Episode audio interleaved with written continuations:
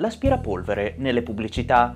Siamo in una casa fighissima, moderna, con le pareti nere, divano in pelle, arte contemporanea, ma sudicia. Cosa che dici, con tutti i soldi che avrai per permetterti una casa del genere, la domestica no? Che poi è un tipo di sporco molto singolare. I croccantini del cane sotto il tavolino di cristallo della sala. Chi di voi non ha un cane che anziché mangiarli i croccantini li porta uno ad uno sotto il tavolino? Fa le provviste, no? Che ci potrebbe anche stare, se non fosse che li nasconde sotto un tavolino di cristallo lindo e sberluccicante. Poi negli angoli peli di cane, palle di peli talmente grosse che le confondi per chihuahua. Ma che bel cagnolino! Ah no, manca un pezzo. Sul pavimento ben disposte piste di chicchi di riso. Che volevi fare? Sniffartele? Ma il mistero più grande di tutti sono i 3 cm di polvere che stanno solo sul pavimento. Il tavolino immacolato, il divano pure, le mensole perfette, ma il pavimento ti pare sia grigio e invece è nero. O questi volano, Oppure volevano un pavimento grigio ma gliel'hanno montato nero, allora si sono fatti un sistema di carrucole per spostarsi dal divano alla cucina senza toccare terra.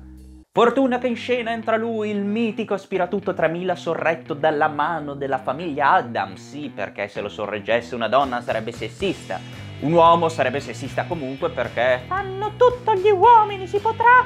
Allora si opta per la mano che oltretutto dà una logica alla mancanza di impronte nella polvere sul pavimento. Aspiratutto 3000 arriva, accompagnato da sta mano e tutto silenzioso, con in sottofondo una musichetta soft porn con la sua eleganza e sensualità, ripulisce da cima a fondo lo zozzume accumulato da anni, il tutto in tre secondi di pubblicità e con una figaggine estrema. Che poi se è così veloce ed eccitante pulire, non capisco perché in quella casa lo facciano ogni dieci anni, ma del resto l'attesa del piacere è essa stessa il piacere. Mm.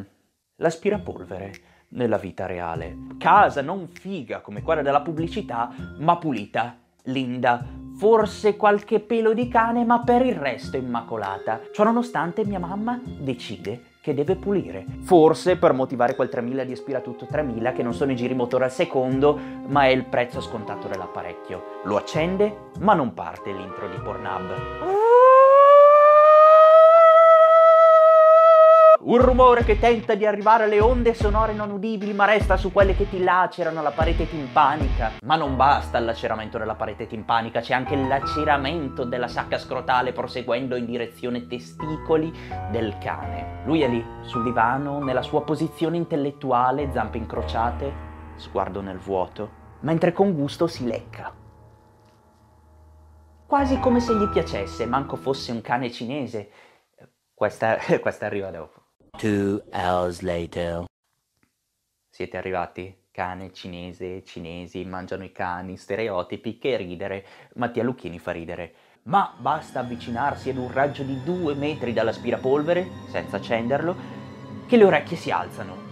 La posizione è ancora quella. Il suo continua, ma è sull'attenti con il solo sfiorare il tasto dell'accensione ancora prima che il motore dell'astronave supersonica si avvii, lui di scatto si gira, con un balzo salta allo schienale del divano e si materializza davanti all'aspirapolvere. Oh, oh, oh, e il bello che ne è terrorizzato. Dico, ma stai zitto e vai sotto il tavolo con la coda in mezzo alle gambe a complessarti come i cani normali. E invece no, lui è lì, mantenendosi a 10 cm di distanza, ma è lì.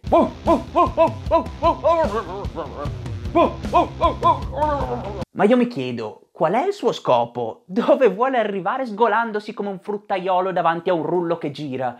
Che cosa gli starà mai dicendo? Fuori dai coglioni brutto stronzo, quei peli sono i miei! Oh cazzo, viene nella mia direzione! Cosa pensi di fare con quei tre peletti sul rullo? Pensi di farmi paura? Oh merda, sì che me la fai! E mi chiedo io, nella pubblicità, è innegabile che ci fosse pale di pelo così.